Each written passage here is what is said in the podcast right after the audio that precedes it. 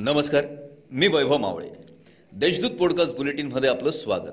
आज बुधवार नऊ फेब्रुवारी दोन हजार बावीस. ऐकूयात जळगाव जिल्ह्याच्या ठळक घडामोडी. शहरातील प्रभाग क्रमांक बारामध्ये विकास कामांसंदर्भात माहिती देणारे फलक लावण्यात आले होते.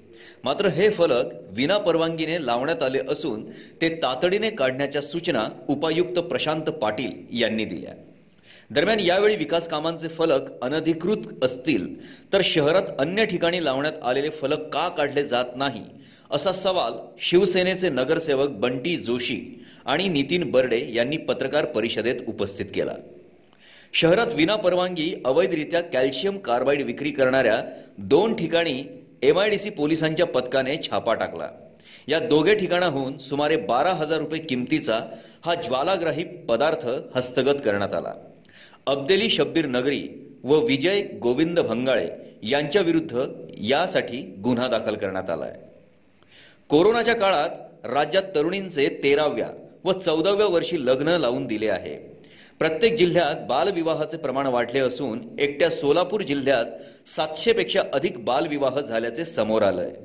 अनेक ठिकाणी तरुणांच्या वयाची नोंद वाढवल्याची देखील प्रकरणे समोर आली असल्याचे राज्य महिला आयोगाच्या अध्यक्षा रुपाली चाकणकर यांनी सांगितलंय. गेल्या दोन दिवसांपासून अफगाणिस्तानातून आलेल्या पश्चिमेकडून चक्रवाती वाऱ्यांचा वेग थंडावलाय. तसेच उत्तर भारतात झालेल्या गारपीट व बर्फवृष्टीच्या लाट ओसरल्यामुळे थंडगार वाऱ्यांचा वेग मंदावलाय. परिणामी तापमानात वाढ झाली आहे आता जळगाव जिल्ह्याच्या पाऱ्यात वाढ झाली असून किमान तेरा तर कमाल पारा बत्तीस अंशांवर पोहोचलाय. जिल्ह्यात तिसऱ्या लाटेत कोरोना बाधितांची संख्या दिवसेंदिवस कमी होऊ लागली आहे.